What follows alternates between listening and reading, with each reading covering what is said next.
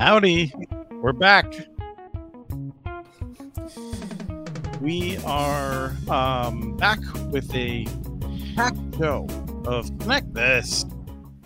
And uh, we're going to try a new thing that I think we haven't started yet, which is we're going to forcibly mute everyone when we started, except for me. I think there's a little bit of crosstalk sometimes. And I realized that my beautiful, flawless intros were not always making it through. so, um, we'll be doing that next time.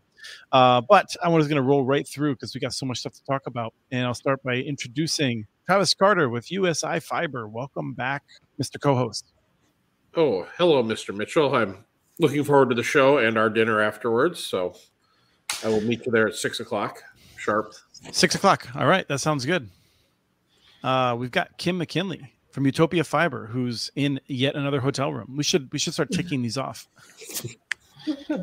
we should be hmm. like, what states haven't we visited lately? Um, I am in Idaho, um, Idaho Falls, uh, Idaho today. So uh, thanks for having me, Chris. Which is a terrible place. No one should go there and drive up the values before I can buy a home there because it's it's not it's not a place anyone would want to go. And you know, I think Idaho is like the, the single greatest destination for people of any state right now. Like, um, mm-hmm. so um, I'll do my part and just say that Idaho is terrible. Nobody should move there before I do. Um, we also have Doug Dawson from CCG. Welcome back. Thank you, Chris. And I just have a quick comment. I noticed on the pre pre sign for the show here, you have me in a black shirt. I really can't remember when I've ever worn one. I'm cur- I'll be curious where you found that picture. Yeah, we'll find out in the in the after show. Two, bring it up next time. You two wear black shirts, right? So. Yeah. Um, uh, I, I, would guess that um, we probably snapped it while you just weren't paying attention at some point. Obviously, yes. Uh, and I'm Christopher Mitchell at the Institute for Local Self Reliance in Minneapolis, but I'm in St. Paul, uh, the better half. Uh, but I'll be meeting Travis uh, for Wings in Minneapolis. Um, I just want to note that um, it's now a month past the bet. Travis and I did get together, and he deliberately chose a place that did not have wings, so I could not make good on the bet yet. So tonight we're going to a place that has wings, and I will pay. Well, hold on is it just paying for the wings or the entire event? So. I figured we could uh, we could discuss that. Everything. Three seafood towers, please. um, before we get to the topics and the peekaboo, I did want to say there's a lot of really great events coming up. I think we're we're hearing that there's really good attendance at them. I am super excited. Um, we have broadband communities uh, coming up in Houston. Uh, that is right around the corner, May 2nd through the 5th. Uh, I'll be there in the pre-program with uh, uh, I think someone named Kim McKinley. Kim, didn't you rope me into something? I did. You are going to be moderating um, the different versions of open access, um, talking with Roger Timmerman, the CEO of Utopia Fiber, and Bob from uh, Underline. I don't remember his last name right now. I can't remember it off the top of my head. Yeah, I didn't. But I didn't yes. give you any warning that I was going to put you on the spot. Yeah. but thank you. Um, yeah, no, I think it's it's going to be an interesting conference, and I'm excited to be in Houston. I uh, I'm really excited for the humidity. I haven't felt that kind of humidity in a while. Yeah, considering we uh, we got snow today, um, I'm kind of looking forward to that too. Um, We've got uh, another event, Mountain Connect, three weeks after that, uh, May 23rd through the 25th in Keystone, Colorado. This is one of the most interesting events that uh, we have all year long. Uh, it's a great program, always put together. Uh, I'm going to be talking on a panel with some uh, state leaders, I believe Idaho, um, Louisiana, and I should remember the other one, but I'm uh, this event isn't coming up soon enough, so I'm not paying attention to my role yet. and then uh, we're also going to be having um, uh, I'm going to be going as well to the uh, Nashville event, June 12th through the 15th, um, Fiber Connect in Nashville, Tennessee. Um, Kim's going to be there too. Uh, we might see Doug at uh, Houston or maybe Nashville. I can drive to Nashville. You might see me there. That's only a couple hours away. So. Yep. All right, maybe we'll maybe we'll drag Travis down then to see. That's uh, the Fiber Broadband Association. So all kinds of vendors and interesting stuff. I'm sure there. Hmm. I'm in. When is that? June 12th through the 15th. All right, Nashville, here we come. Yes. So we are going to have a fun show talking about a bunch of different topics. We're going to try and keep a lot of them moving fast and, and hitting quick, so we have plenty of time to talk about Huntsville with uh, Jeff Riemann, um, as well as um, advice for a suburban community that has really good cable coverage, um, uh, which is to say, like you know, service from a major company that's doing an okay job in terms of speeds. Maybe it's okay in reliability, probably pretty pricey local leaders don't want to do anything. What do we recommend for a person in that position? But first, uh, Travis Travis made a great point to me today on the phone that I just wanted to share. Uh, we talked before, and in fact, uh, Jim Troutman, when he was on, talked specifically about this about how shared Wi-Fi is no solution for a multifamily environment. It is not good enough. It is not digital equity. There's a lot of problems with it. But Travis raised an issue that I had never thought of, and I thought it was a very good, compelling argument for why that is not a good solution for a multifamily environment. I did.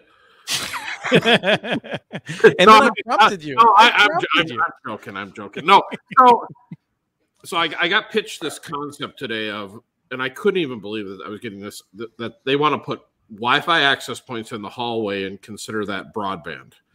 And so I just brought up some just basic usability things. Like, so imagine you have this, your laptop is hooked up to the access point in the hallway, and you're going to, of course, have user isolation, so one user can't see the other user. And so then we go and buy a printer and you hook it up to the same access point in the hallway and you can't use your printer.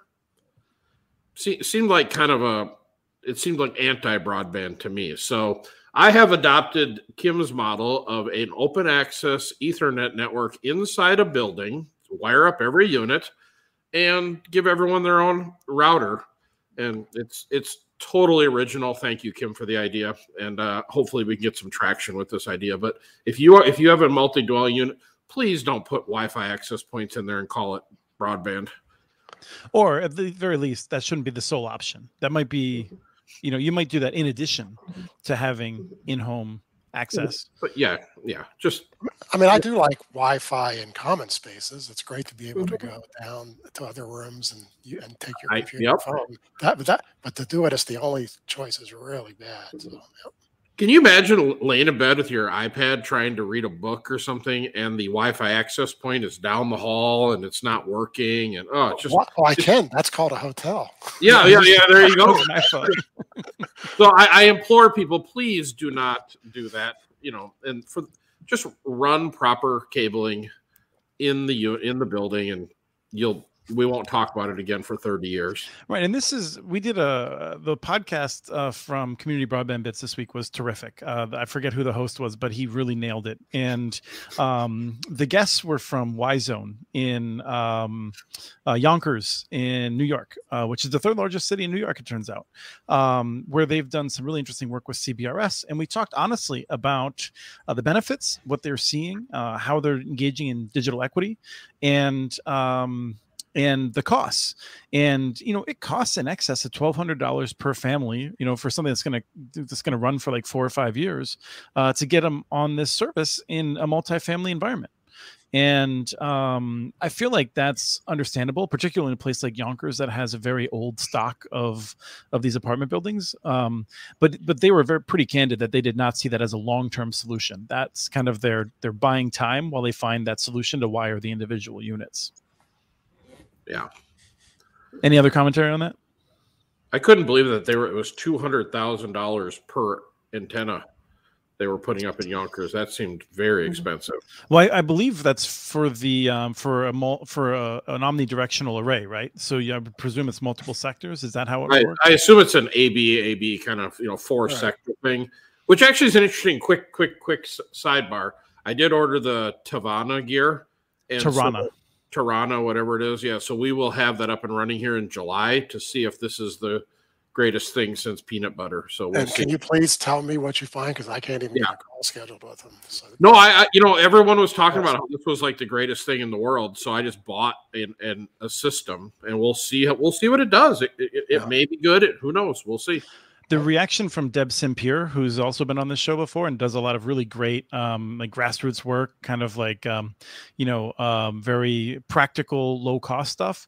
She was like, "Oh, it looks really nice and, and spendy." Like, Oh, it, it was yeah. They oh they're proud of it. Let me tell you that they're real proud of it. But I learned long ago in this technical world, don't ever believe the white you know the white paper you get Mhm. Or the tech sheet. You got to buy it, mount it, and see what it does. yeah. So we're going to be reporting on that as you go through that over the course of the summer. Well, apparently it's Um, good enough to get uh, uh, RDOF grant or re- award to do a gigabit. So it must be. Is it? Yes. Well, well Doug, from from A your company, a company has a four hundred million dollar RDOF award using that. Again. Which company? What one of the wireless guys down in Texas? Which one is it? Nextlink, probably then. A, Nextlink. A, AEG or something like that. Yeah, yeah. Kim, Doug, what has your experience been with these wireless operators about replacing all their gear on the towers and at the home? Is it? I mean, I always throw out five years. Is that accurate? It's no longer than seven. Okay. Yeah, I- like I usually say five to seven when we talk about that. Right. And what are you guys quoting right now as far as gigabit life? Gigabit, like in what? Like fi- so, fiber into a building and then gigabit to you know Ethernet. What what type of life do you have? What it what has it been around now? Eighteen years. How many? How much? How much life do you think's left in it? in uh, just the the fiber and that connectivity we like we don't know i mean that's like we at the beginning we projected like 25 to 30 years but we're like we just don't even know at this point Yeah. because it's still looking good I, I've been telling people about half. We're about halfway. Mm-hmm. So Yeah. about another 20 years on, you know, with so in theory, if you had a switch, you could put it into somebody's house and have it sit there for 20 years versus the wireless stuff we're gonna pull out every well, we'll we'll have replaced it four times in the same it's, it's really funny that we still have onts in our network that only go up to 100 meg like we've been trying to call these people to get them to switch it out and you can't they're just like well it works like, I'm happy. why would i Right. yeah, I'm happy. you know, that's funny. We had to actually unplug ours before they would call us, you know, and then we went and changed them. Speaking it's of uh, yeah Yeah. speaking of the life of uh, of gear, we have a picture, and um, I think we're asking Travis first to Ooh, identify what we're looking at here. let's see what we got. Telecom Peekaboo. Here we go. Is that a CSU DSU? Oh no, hold on. There's a modem there. Uh, I think the top one's a CSU DSU. The bottom one's a 2400 baud modem. What do you think, Doug? Kim? Yep. That's definitely a 2400 baud modem. I used to have one of those. Is that? Oh, hold on. No, that's a 300 baud, 1200 baud modem on top. Well, duh, it says modem technology. Sorry. Yeah. Okay. Well, it's multiple threes. I see. Yeah, it should probably. Re- yeah, those are some d- dusty relics from the past. That's what I noticed. I didn't notice. I was I was just looking. I was like, can I get like a cloth to wipe this off? Because this is getting my OCD. Yeah, I have a, I have a drawer of microfiber for this oh, And situation. you notice, notice they're still working. They are. Yeah. That was No, the actually, cool, thing, the cool top thing about the gear in those days is they were good for 40 years, honest to God. That's like the fi- the that's why I thought the top one was a CSU DSU for a T1. Finest piece of technology ever. They still run They today still after run well, yeah. It- they never they never fail. Adtran was amazing. Yeah, the, whose Uh, are those? Let's bring Ryan. Ryan, are these uh, in the office behind you? Can't hear you. You're muted. You're muted. I, You get your big shot, and then and then you just don't even want to talk. I blew it already. Thank God. Um, put me backstage, Henry. Um, I saw him on, on Twitter. There's a guy I know who's writing a book on the history of networking in the 60s, 70s, and 80s, and he shared it. Um, and so I did a, a reverse image search, and um, it popped up in the 1989 catalog for Micro Educational Magazine. They were uh, um, a direct mailer supplier of, uh, of computer parts, and um, I'll throw the link in the chat here if anybody's interested in looking uh, a little more into the catalog. But yeah, they were selling them for 299 bucks. And you would have put one of these in a school so you could bring a couple, a little bit of broadband to several rooms is what they used them for. Yeah. And what like two hundred ninety nine dollars in nineteen ninety is what? Pretty That's got to be like on the order of like I would guess 800 900 dollars Uh, today. Like Uh, more like five, six hundred, but still Hmm. not cheap. Yeah. And you know the sad part is that I'm old enough that I had both of those computers and used them. now, I just want to know, right? That was an image from this magazine. Uh, no, that was an image from a guy who's rebuilding one and got it to uh, receive data, couldn't get it to send data. Oh, okay. Mhm. Cool. That's because you once you unplug them, then they can go bad. But if you never unplug them, if you never unplug them, they'll work for 40, 50 years. Yeah. He said the PCB was all bubbly and some of the capacitors were all burnt out, but uh, he got some data to come come down the pipe to him. Well, I, I have a couple 1200 baud modems if he's looking to get them fired up again. So Thank you, Rye. Um, we uh, and for people who aren't aware, Rye is uh, the head of our um, research efforts at Community Broadband Networks, and um, has been uh, terrific behind the scenes to make sure that this show runs well. Um, so we have another quick topic, which um, Doug wrote about, but I just want to throw this at you, Kim, first to see if you're reading Doug every morning and how you respond. Um, how do you ensure your network? Uh, so if I'm building a municipal fiber network and I'm like, I can't find anyone to quote me an insurance rate on it, um, what do I do? Go to another insurance company. I don't know on this one. This is like the one you've stumped me on. Now I'm. yes, I feel so good about myself today. You'll hate the now answer. I'm the jerk. Okay, you, what, okay, this is, does Utopia carry insurance in the event of a flood or? Yeah, no, we because do. We carry a lot of insurance. Well, you insure you insure the huts, the buildings. You don't insure mm-hmm. the actual fiber mm-hmm. because FEMA insures it. So. Mm-hmm. Yes. Yeah, no, I like I always hear the insurance conversation and what do we insure and all this and then I like walk out of the room because I'm like, "Oh gosh, if I have to know all the geek stuff, you don't you I don't have to get the finance and um the insurance talk." yeah so um, so i thought it was interesting that um, uh, doug noted um, that uh, that fema insures like if there's an event that's that bad um, basically you know your rates would have been so high anyway that you would have bankrupted you um, and then what i thought was interesting was a follow-on then doug i think you brought this up is that like you also insure yourself in other ways for instance like when you are i don't know if you did this or if this was a conversation that resulted from your post but um, if you for instance uh, do locates uh, you insure yourself by mm-hmm. documenting that you did the locate correctly so that other someone else will Build fix something. Well, if you don't break us off, then that's absolutely a good insurance. Yeah. So Absolutely. Yeah, We've had that I mean, situation. Every single new ISP calls me up and asks me that question. Where do I find insurance? And the reason they ask it is because some banker asked them. So I do have a question for you. At what point does the federal government just not have any money if they're insuring and printing money like they are right now? For, well, uh, if the, if the well, federal government always is... done that because you know, let's face it, you know, a hurricane that knocks out half of the network in a city. I mean, you can't insure that. Uh, the, yeah. the insurance would be a 20% of the cost of the network. well, it's why so, we have flood national flood insurance. It just doesn't work. Right. In California, it's going to have, you know, uh, federal fire insurance or something like that because like there's no there's no way a marketplace can handle yeah. events of that magnitude. But I think the answer to your question, formed, the only the 80 or 90 percent of the money goes to homes and to networks. Mm. That's what FEMA's for. So, yep. But before Travis, Travis always always hits me up on this in our private conversations where he's like, "Oh, they're just printing money again," and the answer is is that when the hey, government... hey, hey, is that the way I sound? I don't think I did it justice, but it's not too far off. Yeah, yeah. the um if the government's doing its job correctly, and I think this is true of the money we're seeing put into into the fiber networks now, um, we print money and we do it to make sure that the economy grows faster than the debt grows and mm-hmm. um, it's when you have bad policy and you're printing money that you get into trouble but as long as um, we are uh, making the the pie grow large enough to handle the debt that we're creating then it's not as much of a problem so that's my is answer. this how you get is you is this how you get travis to shut up put, put, put him to sleep. Uh, those nighttime calls. Oh yeah, no, and I'll be like, all right, Chris, what are they doing now? Where did this other eight hundred trillion dollars come from? You know? and for people who are who are interested, eight hundred trillion dollars is an order of magnitude. Um, I think it's roughly twenty x the size of our debt. Yes, today. Today, yeah. Should we do another bet? you didn't do real well on that chicken wings, there, sir yes, and um, and boy, when I um, when I look at what's happening around this world and this country, I uh, I do not want to make any bets right now of sure things. um, so uh, holy forking shirt balls is what I have for this topic. Um, um, Utopia has decided. Utopia, you're in front of what, like 130,000 homes now, 140,000 homes, maybe in that neighborhood. Um, in Utah, yeah, within right. Idaho Falls and uh, Yellowstone, it's it's going to be more. But yeah, right now.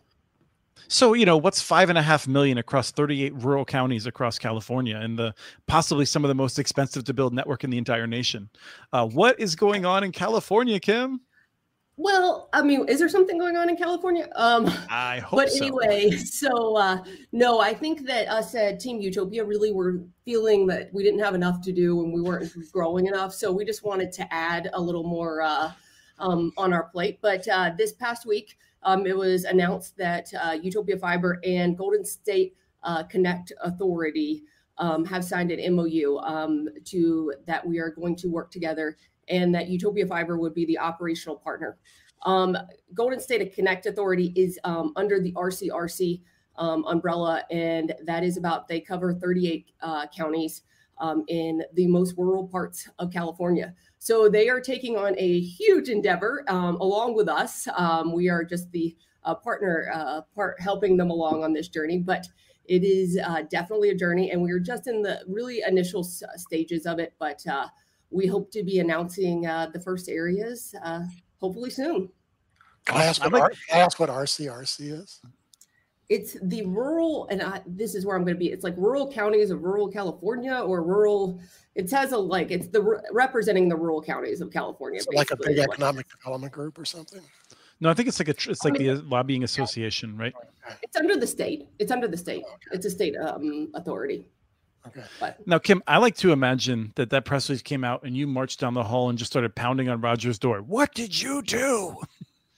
Um, the like I like to say that I wish I was. Um, I have I've known about this uh, for a long time. Uh, I this kind of started, and I didn't even know about it at the time. Is that I spoke under the CPUC um, in March of 2020. Um, so they were looking at this a little bit, starting to kind of see what um, was happening because they were really they they've always been very intrigued with open access and that they just want to put in the infrastructure. So uh, I think they had been looking at Utopia for a long time, and then they started up conversations, and we were like, "Can we can we make this happen?" And uh, to say that it is a huge endeavor is an understatement, to say the least, because I think that a lot of people think that California is very connected, but it isn't. Right? It is a. Uh, it- Let me just say like, two words: AT and T and Frontier in rural areas.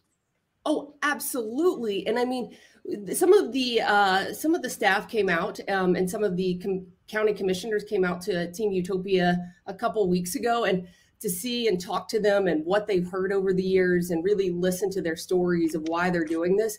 Um, it was uh, that that they're sick of just hearing um, the same old, same old, and they're taking their destiny into their own hands. And I think that is uh, that is a huge statement, and I am yeah i'm uh, like I, i'm i'm kind of honored that they even wanted to work with us um, but i think open access is seeing a uh, is seeing a huge uptick in the united states and i think we're going to continue to see that and uh, by the uh, by california going in this direction i think it's huge and uh, we're just honored It's going to Just- be really interesting because some of those counties in the mountains, like Tuolumne County, which is right at the entrance to, to the national park, there's no flat place in the whole county. I mean, it's going to be really interesting.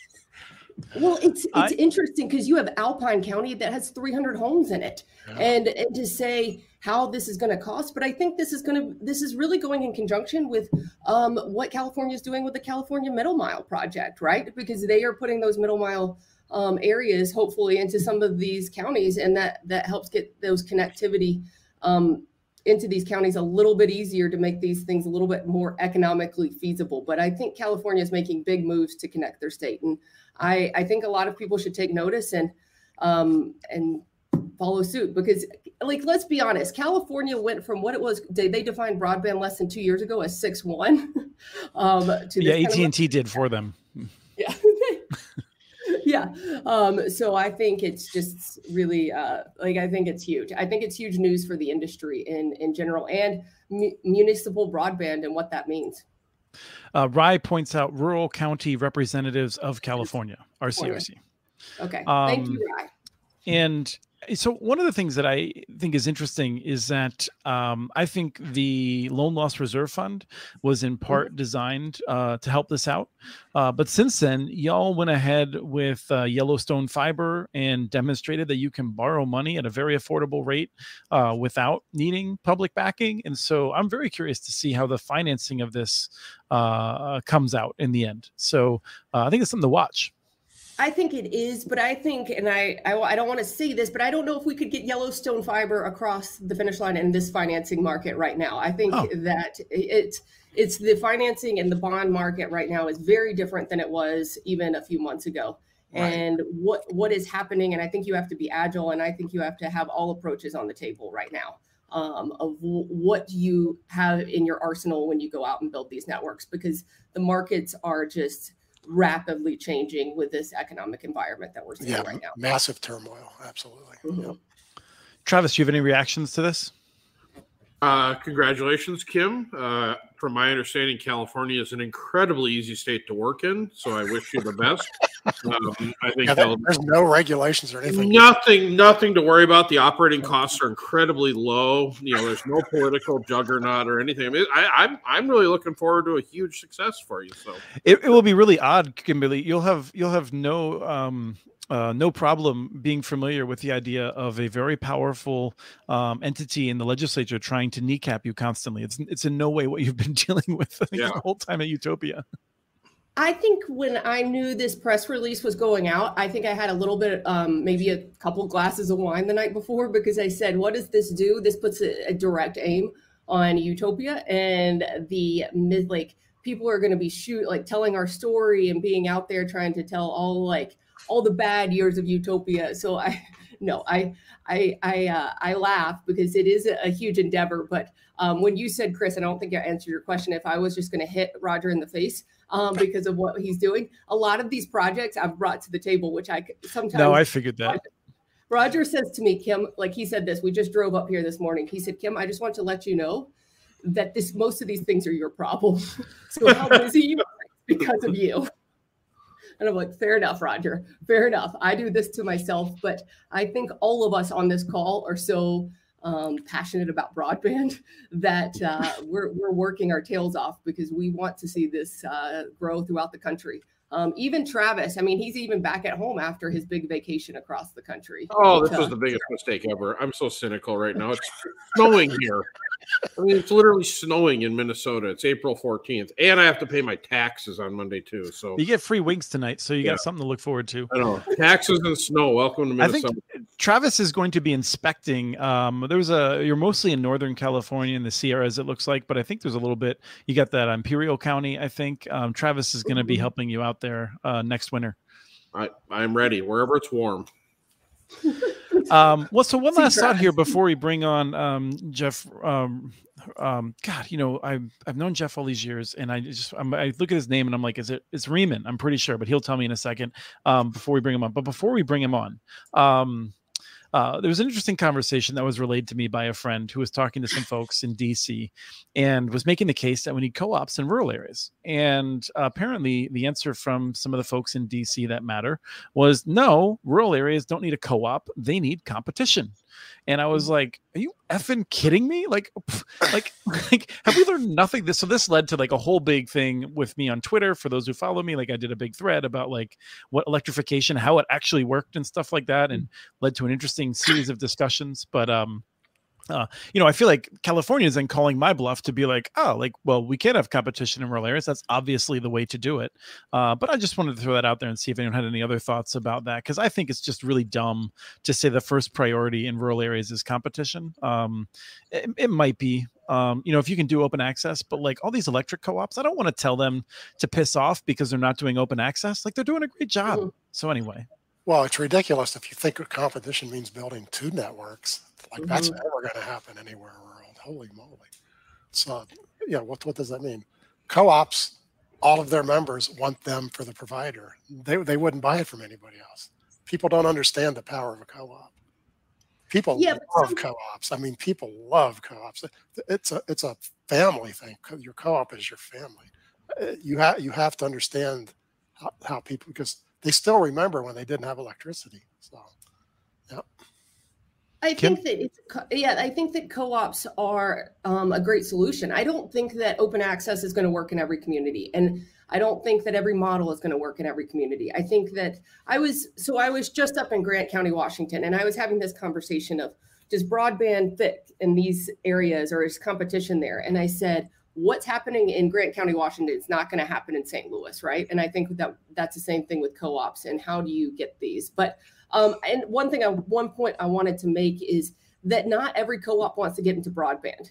Um, and I think that is some part of the the problem there is that I've talked to some co-ops that just want to partner with somebody. They they don't want to handle it. They just want to partner. So um, yes, I think co-ops are a great solution if they're willing to um, dive into this space.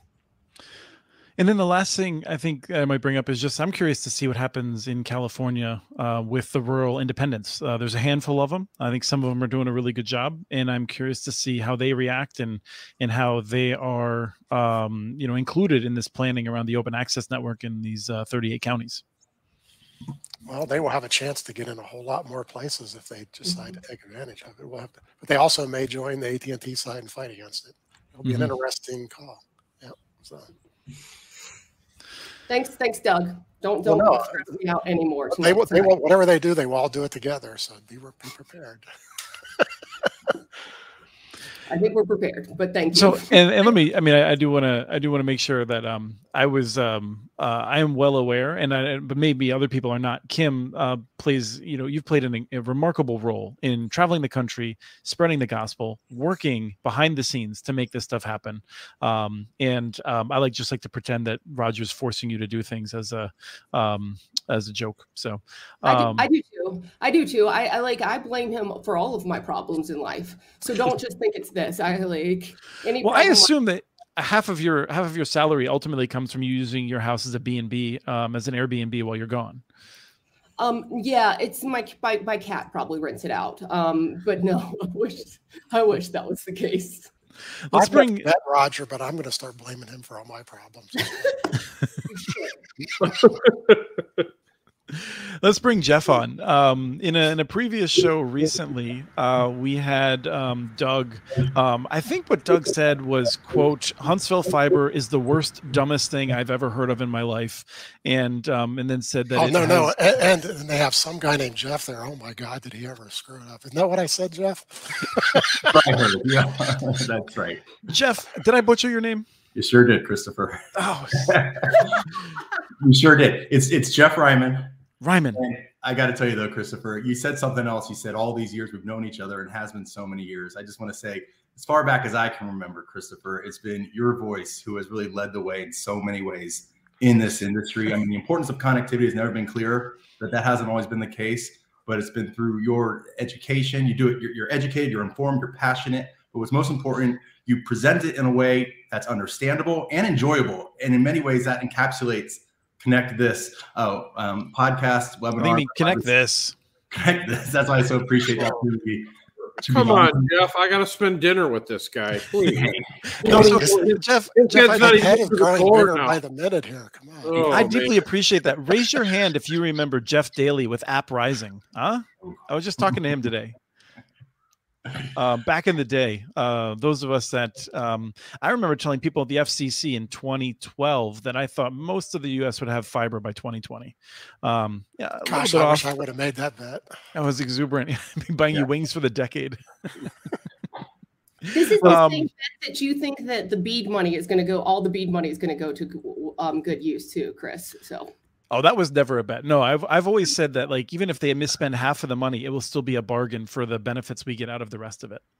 Um, so that's um, I, do think there's a question. It'd be interesting to come back if we can get Larry Irving on because um, he and I went back and forth on this and whether this money will be used for actual racial equity reasons mm. or if we'll mostly see states that have significant rural black populations and rural urban, or I mean, in, in urban black populations, if they don't get much of the money. Um, and so that's something to really keep an eye on. But the reason we have Jeff on is because Jeff um, was intimately involved in building the Huntsville model, where Huntsville City Utilities uh, has uh, operated a, a, network that runs around the city, and then Google leases that network and drops off to homes. Uh, there's other ISPs and city utilities um, or city branches that also use that fiber for a variety of purposes.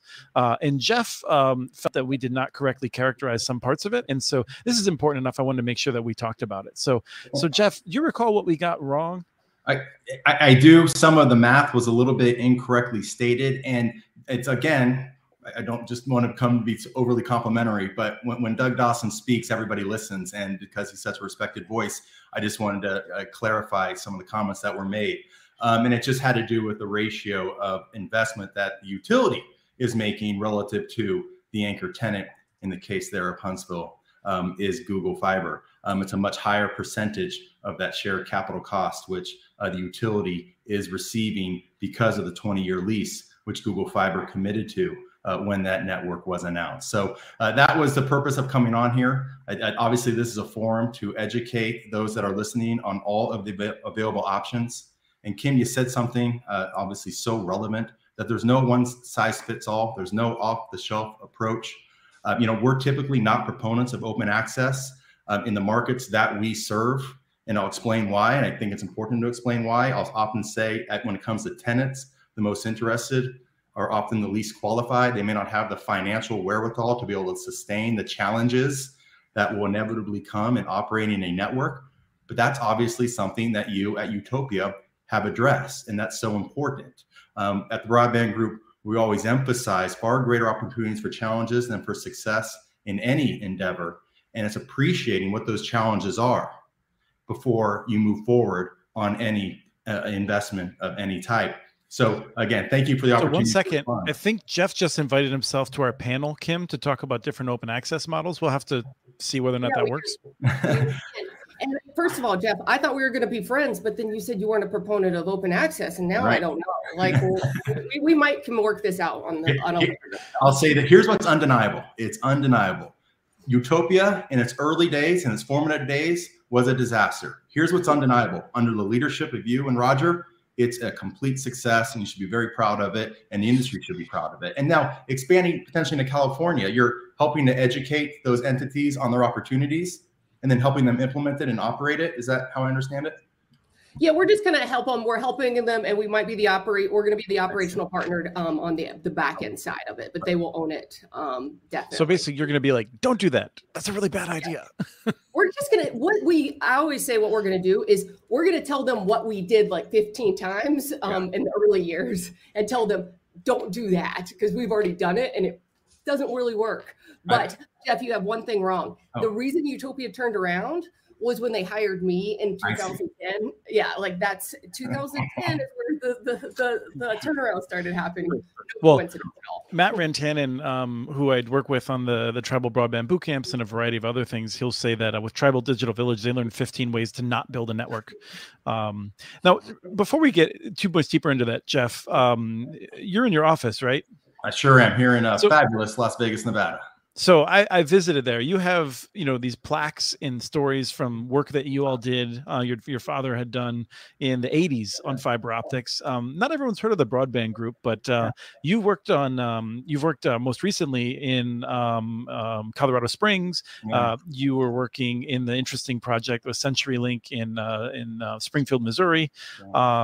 And um, just so people know, you're a consulting business that works with clients and building these networks, right? So 25 years ago, when few people really appreciated what broadband was, uh, Tom Ryman, together with my mother, Cindy Ryman, who's now the owner of the company after my father passed in January of last year, uh, called the Broadband Group.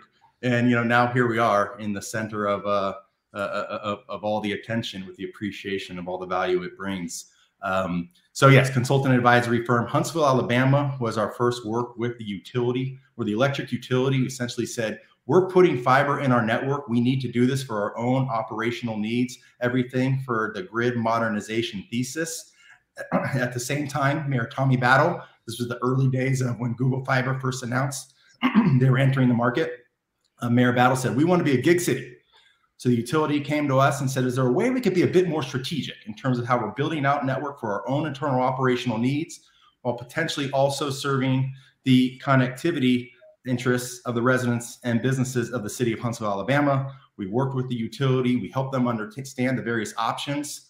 They elected to move forward on a path where they design their network for their own internal operational needs. They're doing it regardless, but put additional capacity in there so that a provider could be the anchor tenant to serve every address that it passes. That tenant was Google Fiber. That network was successfully completed uh, earlier last year. We celebrated that completion at the Fiber Broadband Association, and it's a great industry success. What's also relevant is that the utility is not in the business of being a broadband service provider. They're focused on their core competency and is the anchor tenant that takes on the marketing, the sales, the operational risk of delivering the broadband services to the residents and businesses. What's also notable is that the anchor tenant pays the utility not based on revenue share, not based on performance, but for every resident that is passed. So whether Google gets zero market share or 100% market share, the utility gets a set, uh, um, predictable uh, uh, monthly payment over the course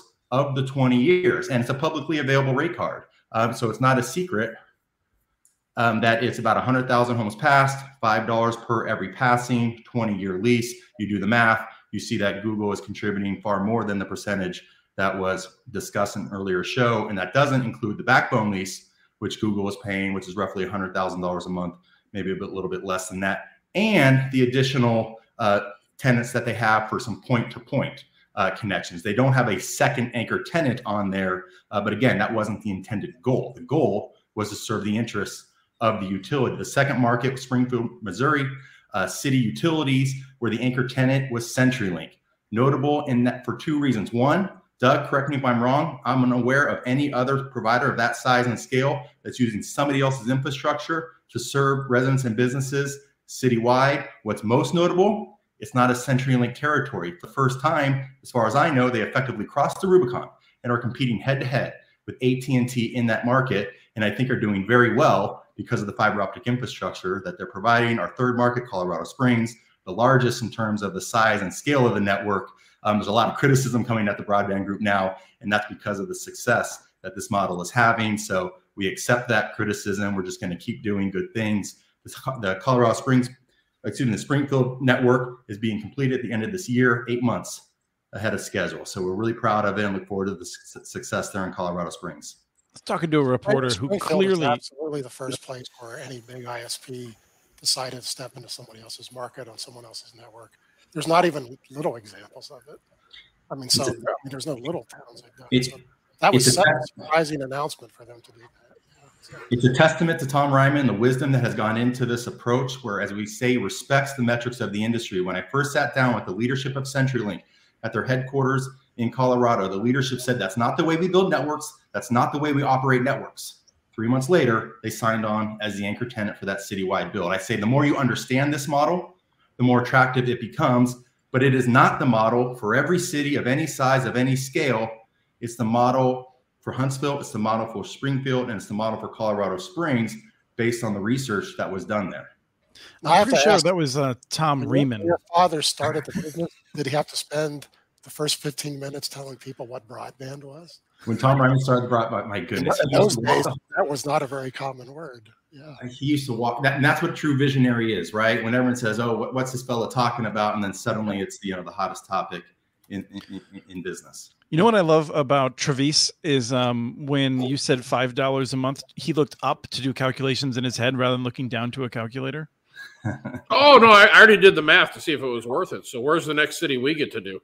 That's right. Um, hey, like I said, um, we, we, look, we work with a lot of cities. Oftentimes, we take more pride in helping cities what do, what not to do, cities, utilities, what not to do. So we firms engage us, and we say, guys, it's just not the right fit here. So, so uh, you know, what, what we, happens we, after 20 years? I beg your pardon. What happens after 20 years? Google just walks away. They could walk away. Okay. Well, here's uh here's what I think is is interesting. I'm really curious to get um, Jeff and Kim's take on this because I feel like people chafe at whether this is open access or not and i feel mm-hmm. like i don't know we don't have a shared definition of open access. Um, the the thing to keep in mind is that like the model of utopia is you got a lot of providers to choose from and you can switch among them pretty easily.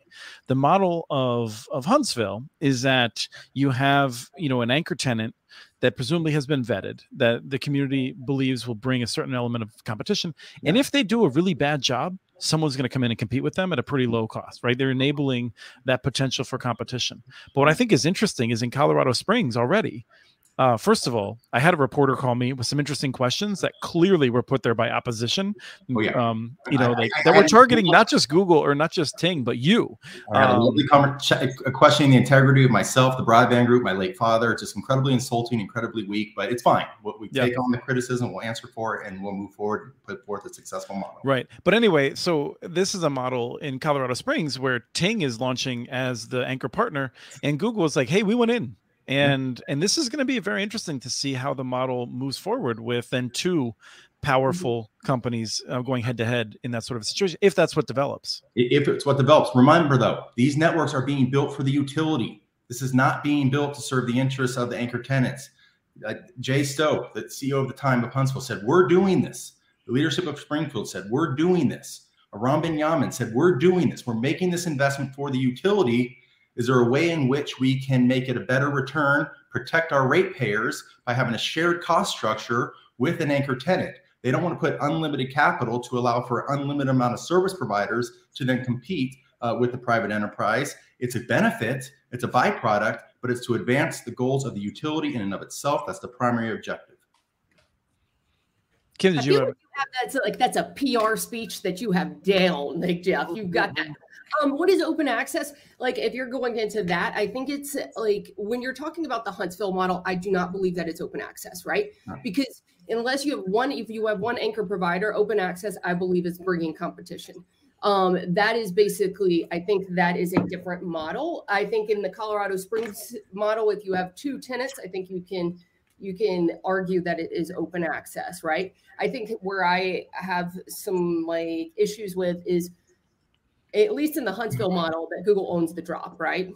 Uh, absolutely. And by the way, that's that's one of the reasons why, and it's the only reason why mm-hmm. an anchor tenant like a CenturyLink is going to buy into it. Again, respecting the metrics of the industry allows them to own the customer. There's still a barrier of entry. And so that's a criticism. Oh, gee whiz, it doesn't open up for unlimited competition. But what it opens up is for healthy competition.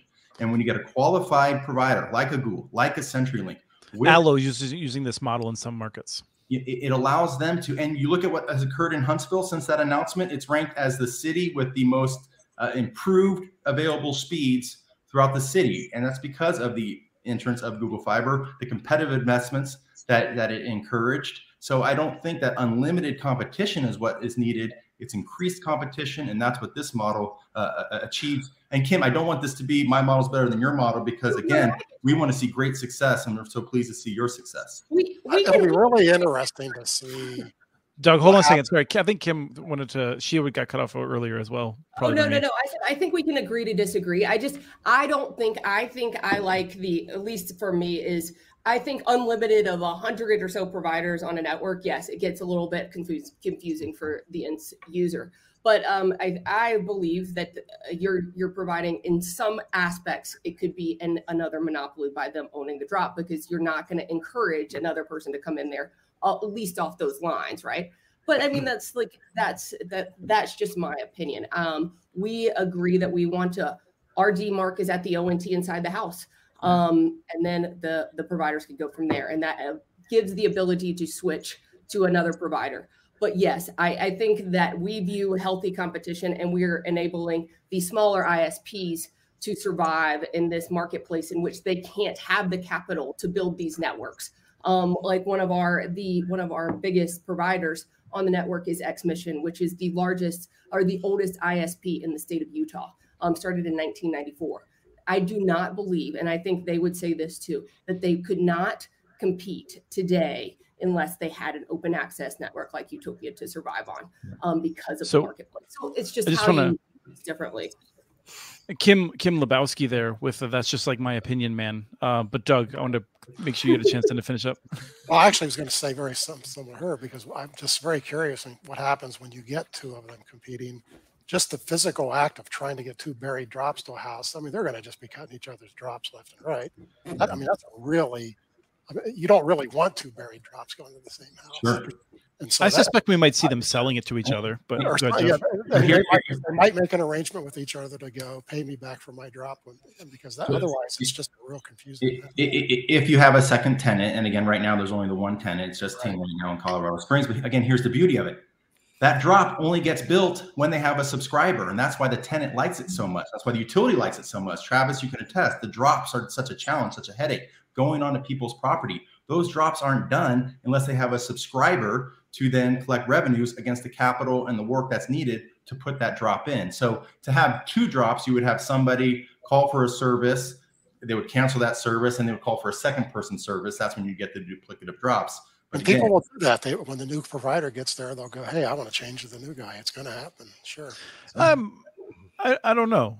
Um, I think it may depend on pricing a little bit, but one of the things that we've talked about in previous shows is that when people are happy and they're paying a reasonable rate, kind of like we talked about with those folks that get the 100 megabit, um, the BPON or whatever they have from from Utopia back. Well, wasn't BPON for Utopia, but the old modems.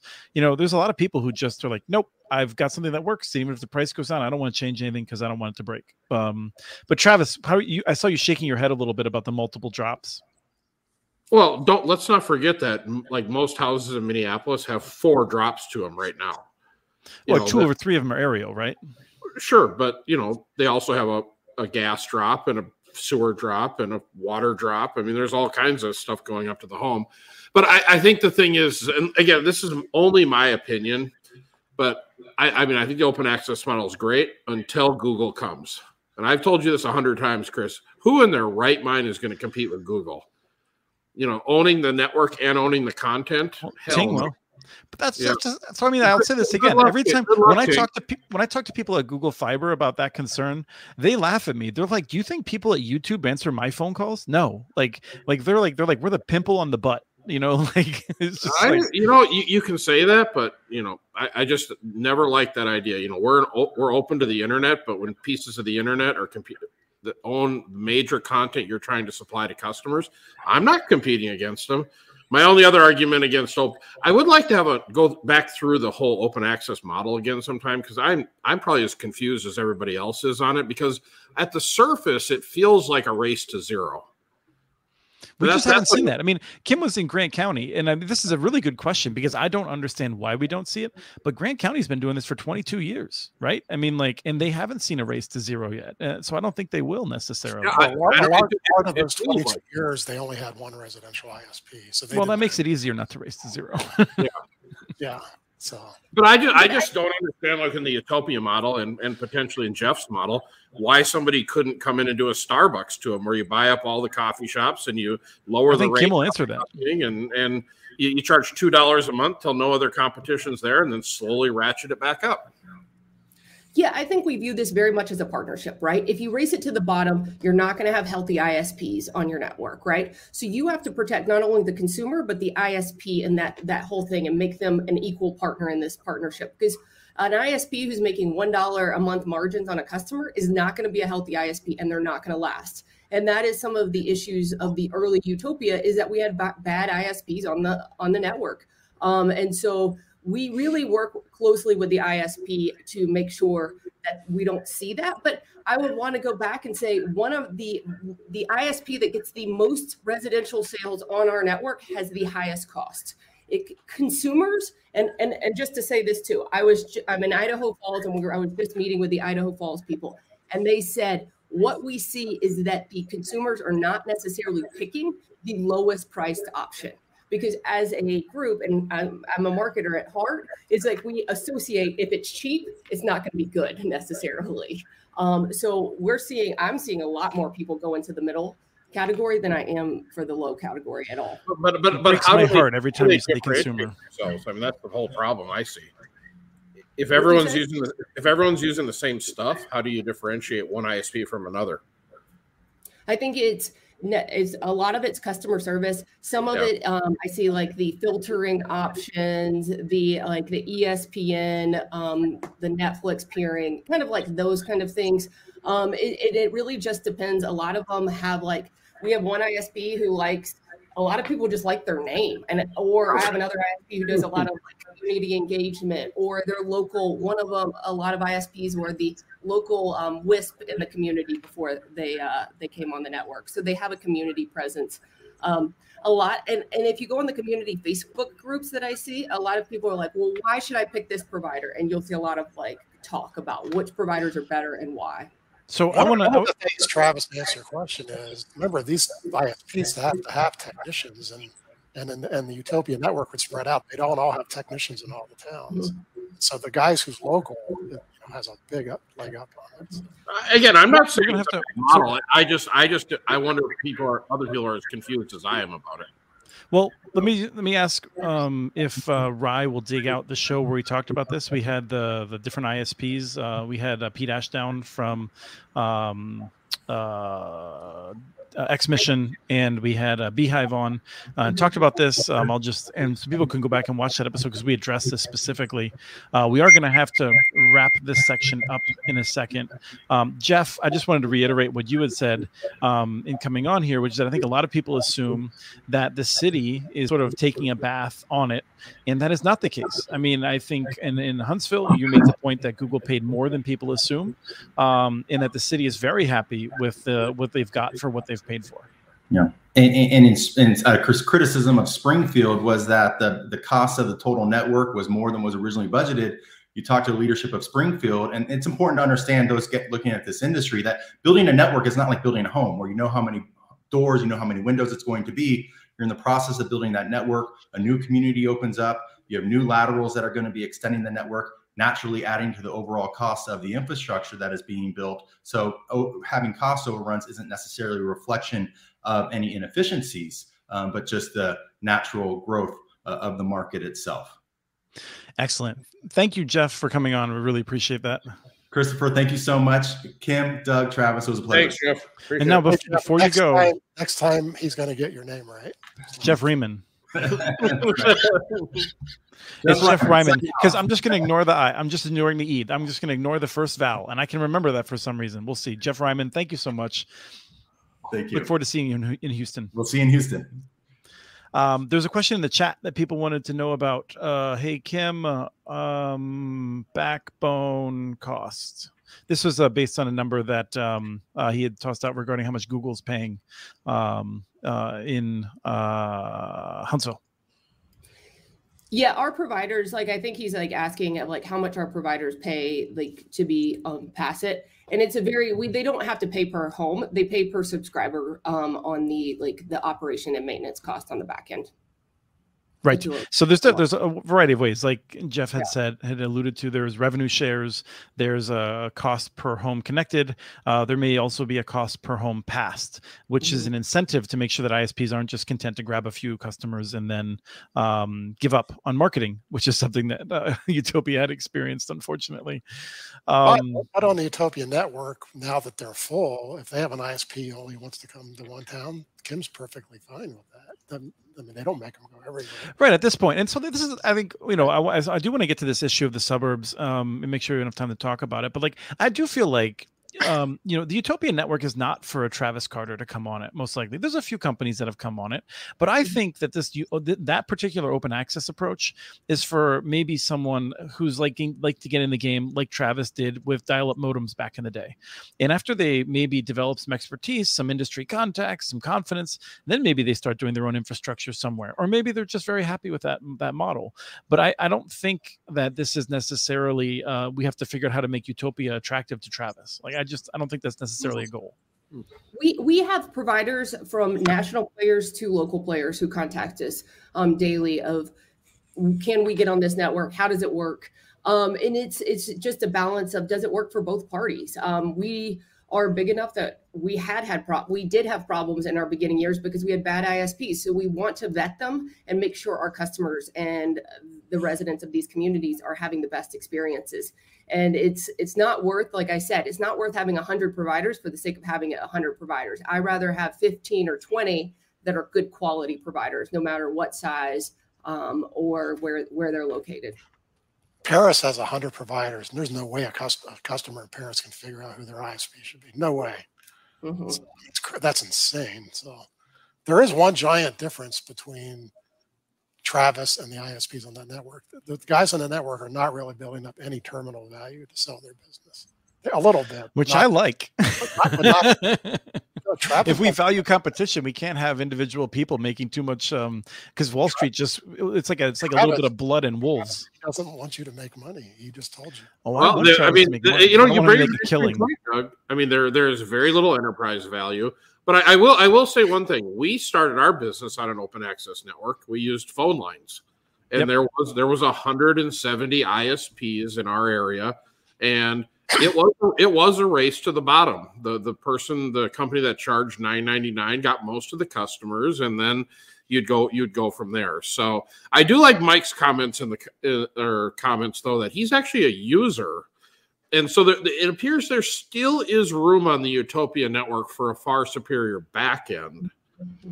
Uh, once, once you know, once you offload the traffic. So There's also, I mean, there's there's doing business with people you like, and I feel like a lot of people that are on X Mission, I think they like the kind of stuff that X Mission does, the the vibe that they get from them.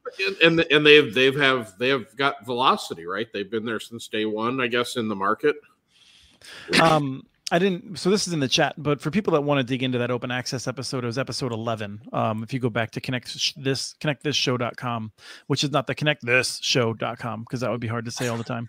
Um last question i want to start off with doug um this issue of i live in the suburbs i'm sorry um i have a big cable provider one of the top two uh and uh, you know, it's decent. It's well enough that people aren't out with their pitchforks and torches, and my elected leaders aren't willing to do anything about it. Uh, what do I do if I want something better? First off, you would be surprised how many suburbs are not happy with it. I've, I've just an example. I've done work now in three suburbs of Columbus, Ohio, and when we do surveys there, the public is massively interested in getting a, a local provider and not the big ISPs. And, and and but and the quality of the service there is not bad. So it's not. I mean, there are places where in the suburbs where the, the networks don't work very good. They advertise 200 and they deliver 80 the, you know, when the cable company does that, they're asking for it, right? But the, some of these cities have excellent quality as far they're at least for the download, and yet the people in the town really want something different. You would be surprised how many of them want a choice, and it, varies very much different by town. There's other places where they could care less about getting somebody else in, and it's not and it's not the elected officials; it's the public. If the public's behind it, eventually, in the cities I've worked in, it bubbled up from the bottom up. Broadband committees finally got the government's attention and then it moved up. And now a couple of those towns have actually found us a, fiber solution so I And that they've expected describes- an isp to come to town and spend their own money so so that they get they're getting a, a competitor to the cable company which is what they really wanted so Kim, that describes the two most recent cities that joined Utopia, right? Yeah. I mean, most of the new cities that we are having are cities that have two major incumbents in them. And like, and I think to Doug's point, one of the things that we're seeing is I see this all the time because we go to city council meetings and I ask them and I say, why are we sitting here? Why are we sitting in front of you telling you about broadband when you have two major incumbents? And they say, because our, we're so sick of hearing from our residents that they need better broadband. And I think that we need to understand that people have a voice and they are heard if it's loud enough uh, to go in and say that they want something else. Um, because as as I, I said this, and I asked this question in an interview to the chairman of our one of our boards, Alex Jensen, and I said, "So why do you think that the federal government at that time was 25-3 was enough, and that these cities are joining?"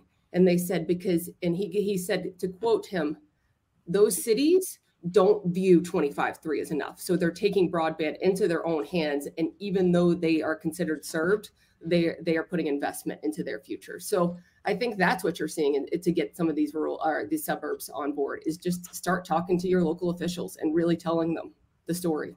Now let me put a big footnote on that there is nobody who has two incumbents D- dsl's dead dead dead dead Well, no, I mean So, like it- it- AT and T has fiber in front of uh, tens of no, no. millions of homes, right? Oh no, Like, no places. Well, and, and there, the, the here I live in one of those towns. The problem is, it's little two block areas, and around me is eleven blocks who don't have AT and T fiber.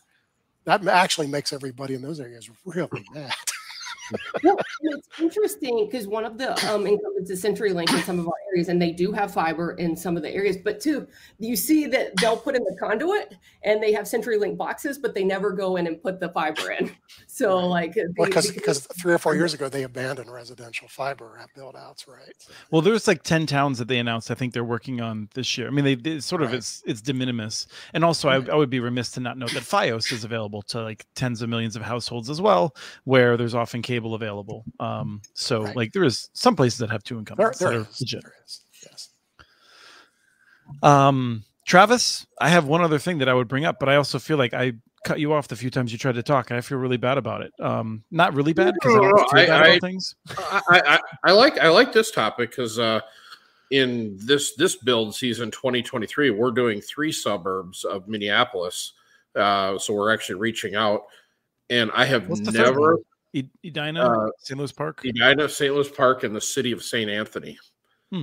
Um, and I'll be I it's just there's no mystery here. I have never seen early adoption at these rates in the last 12 years of doing this. I mean, it, it we're getting not only are we getting a tremendous like triple what we were getting in Minneapolis in our in our early phases, we're getting double or triple the number of people that are signing up for our gigabit service. So, how many people have to pre-sign in St. Paul? Just give me a number. Where is that, by the way? I don't even know the city you keep talking about. I'm going to bring you over here for that. What's that breakfast that well, you but, but, you know, but Doug Doug actually brought up an interesting point, uh, or maybe Kim was talking about the bottom up because the constituents have been so vocal at city council that when we finally announced going into these t- town into these areas, you almost felt a sigh of relief from the city manager. Like, thank God you're finally coming. We're tired of hearing about it every year. So uh, there, there's a lot of opportunity out there for people. I'm waiting for the day when they give Travis a parade.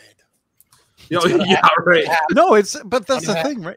As we talked about before, I, I I think that I think that would not be inappropriate. Um, but like it's more likely that they just keep moving the ball, and you know, and this is something that some of my colleagues, people who are well intentioned, view Travis as the enemy because he has not built out to all the low income neighborhoods yet right? And so like he keeps getting attacked. And that's one of the things that i feel like digital equity advocates who i think haven't done enough homework are missing is that um, you don't want to attack someone like travis. You want to figure out how to enable him to invest in areas where there's a difficult payback. And for the record we have invested and we currently serve a tremendous amount of areas that are have you know that that meet that criteria. We've I mean we've got a lot of areas where uh, have been historically underserved. So we just don't have all of them yet. So yet. anyway, yet. Yet. We'll get there. We'll get there. You know, if the weather here is terrible. We only can construct six months out of the year. So sorry. So right, and then you get started, and then and then it gets terrible again. Yeah, um, yeah exactly. I wanted to, so as we're ending, I think this might be a way that we end. I thought it might be useful because like uh, it's hard for me sometimes to understand what people might be interested in. And I don't even know everyone who's in the audience. I love seeing Alan Fitzpatrick show up in the chat there. Uh, Alan does great work in uh, as open broadband in um, uh, North Carolina. Um, and uh, Alan, I'd like to catch up again sometime. It's been too long. Um, but I was thinking some people might be interested in if we toss out something. I got asked a question, which was examples of counties where they're leasing um, excess fiber that they have, and I could come up with a few. But I'm sure I'm curious if Kim and Doug particularly could come up with some. I know a lot of counties who have tried it, but they don't really know how to get the word out. And very few have been successful at it. Um, there's a couple of them in the Twin City area. They outside the outside the ring, and and uh, you know the trouble is people will have fiber routes, but they don't have a coherent network, and, it, mm-hmm. and so fiber routes by themselves are worthless. It's got to be a network to get you somewhere you want to go, and so that that's where they usually fall down. Uh, but but you know when, when people do build networks to go where you need to go, you end up attracting it, and that you know the best example is uh, you know Champaign and Urbana, Illinois. So you know they built a really good backbone, and uh, over time they they turned that into building fiber. Uh, but normally they that's not what they do. So they you know they build a weird network and then wonder why nobody wants to get on. Mm-hmm. well, I think I, just like Kim says, I spend all my time advising folks: don't do it the dumb way. Yeah, you know. Yeah. Kim? Well, yeah. What is it like? What does a long piece of fiber do for some of these places if it doesn't go anywhere? And that's what the problem is, right? It doesn't go to where these other facilities need, so they're going to have to build it anyway, and then it costs more, and then they just are like, "Screw it, we'll just build the whole thing ourselves instead of leasing it or using other." I mean, one of the big people's NFL cities years ago hired me. They had fiber everywhere, and, and it was almost all completely worthless. And they just didn't believe me. And of course, they tried to sell it, and no one bought it. Well, that's also sounds like Arlington, Virginia, where they throw like a massive, like like fifty page contract at you and tell you basically can't use it, but here if you want to buy, if you want to lease Right. it. um, the uh, one that I came up with was Medina County, um, Ohio, where they do have a coherent network to business parks and things like that. They have multiple carriers who are using it. Um, I think there's a few examples like that. There's some Um, good ones. Yeah. Um, but I think there's, I mean, that's just, a, I think it's an interesting conversation. And if uh, people have other ideas for um, little questions like that, I'd be very happy to um, make sure that um, uh, we uh, discuss them. Um, uh, you know, I think as as Mike here notes in the the comment that San Francisco did it. Uh, the San Francisco being the city and county of San Francisco, um, they have uh, a network that's managed by CENIC, which is the the R and E network throughout the state. And um, I think San Francisco is both an example of doing it right and doing it wrong because they have a lot of other fiber that could be doing a lot more that they just haven't used um, really effectively, um, which I think we see in larger cities often. Um, they have these assets. Uh, the question is, and we see interesting questions popping up. I'm watching LA County closely to see uh, what they're going to do next. Um, but anyway, people have questions like that, like sort of like different models or things that we could brainstorm on. I think that would be, yeah, I don't know, something to try. Um, I do not know if we're gonna have a show next week or not. I need to figure it out um, if we can get it scheduled, if it'll work. Uh, I'm kind of um, stuck in limbo with some personal things and not sure that I can commit to Thursday night. So um, we do not know yet, but we'll be uh, trying to announce it uh, very quickly. Um, uh, it's wonderful to be back, and I'll be very sad. We might do one at a non-standard time potentially, um, but um, Kim and Doug, thank you so much for for being back. Um, we'll uh, we'll get another one on the books very quickly to make sure that we can have you back again soon. I just care how bad is the snow? Is that going to stop you from making it to your wing appointment? Oh no, it's a dusting. Oh, I think this might be it now. Finally, Uh, this might be it. We can't wait to hear I hear was it. trying to give them an out here. I'm looking forward to it. I mean, I've spent I've spent a year, you know, um, and uh, um, you know, sort of thinking about this, and like I just, you know, want to pull the band-aid off, and start get going on it. Hey, did did they? Do we have? Is it still twenty five three right now? Yeah. Oh yeah, it's still, Yeah, and Gigi's still not on the commission. You Um, want to do double or Is that nothing? ever going to happen? do I want to go double or nothing? You wanna do I really do want to go double or nothing. I've I'll give you another year. Come on, I'll give you I another am, year. I am so dumb. I am so so dumb. I cannot believe that the connection that the that the FCC would leave it at twenty five three um, until the end of February next year. I It- want I want I want to see if Henry can find the where you predicted the entire we'd all have fiber by 2020. oh, that was that was in a private meeting. You sure? There's no video. I'm paying Uh, top yeah. dollar for anyone that can prevent. You know, you know who was video. there? Claude Aiken. Uh, Claude Aiken was one of the people in that meeting at the FCC, um, who uh, went on to be uh, head of WISPA for a long time, and uh, um, is now. I'm not even sure what he's up to now since he's left WISPA. Um, but um, yeah, it was a. Uh, you know, Okay, I thought I, for sure the market would move more quickly. I Go ahead, Travis. can I ask one thing? Um, and probably for Doug and maybe Kim. Have you guys been hearing that uh, there's going to be a tremendous shortage of handhole availability this year? How is that possible? These things aren't that complicated. Like, no, this, no, this this could be This the be piece the that top. that prevents the vast majority of fiber networks from getting deployed. Yes, I'm I'm seeing that already. Yes. Mhm. Okay. But how? So I, i- these things aren't made of exotic materials, right? Like handhole seems like one of those things that you could spin up another factory, not that hard. Like it's a mold, right? Like what is? What am I Yeah, not getting? I, I just I had a meeting yesterday. That's uh, first off, the fiber providers are are not taking any new clients, and secondarily, handholds. There's there's just like everybody's scrambling to get them right now. Kim, And are you they'll- sweating? they'll Did take you- is, is there flop sweat coming out now? Just Idaho. We're getting the flurries. It's getting a little. I'm just kidding. I mean, you're looking at five and a half million, um, I guess, people. So only like you know a few million residents, right? Or I mean, like premises. Um, does it freak you out? Do you have do you have relationships that you feel even if it's not your responsibility? I feel like you're going to be advising these folks. Like, is that a major problem? Well, we're not building this tomorrow. I mean, this is going to be an incremental build, but yeah, I mean, I think we're looking at all of these concerns that we're seeing and how long are they going to last? Uh, do we even know how long they're going to last at this point? Um, we don't. I, like, I think that's with the when I talked about the market and everything else. I think this is is going to be an interesting year to see where everything kind of goes in this next year with all of this. Supply chain issues can clear up in six months, or it could take four years. You there's mm-hmm. you can't know. Yeah. yeah. Well. Know Doug, should I take the double or nothing? Do it. Oh, yeah, it. I, I, actually, I, I, would, I would agree with you on this one. Yeah, it, it, there's no way they're going to keep 25-3 for another year. Even though it's going to be a 2-2 um, FCC because the Congress, the Democrats will screw up Gigi's nomination. Well, like I just feel like right well, now I'm su- super pessimistic. Basically, that's basically the bet you're making. Yes.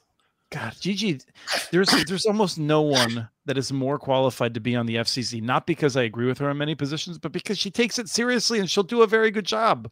She's the best possible person to be on the FCC right now from anyone that I've ever known in this space. I feel like.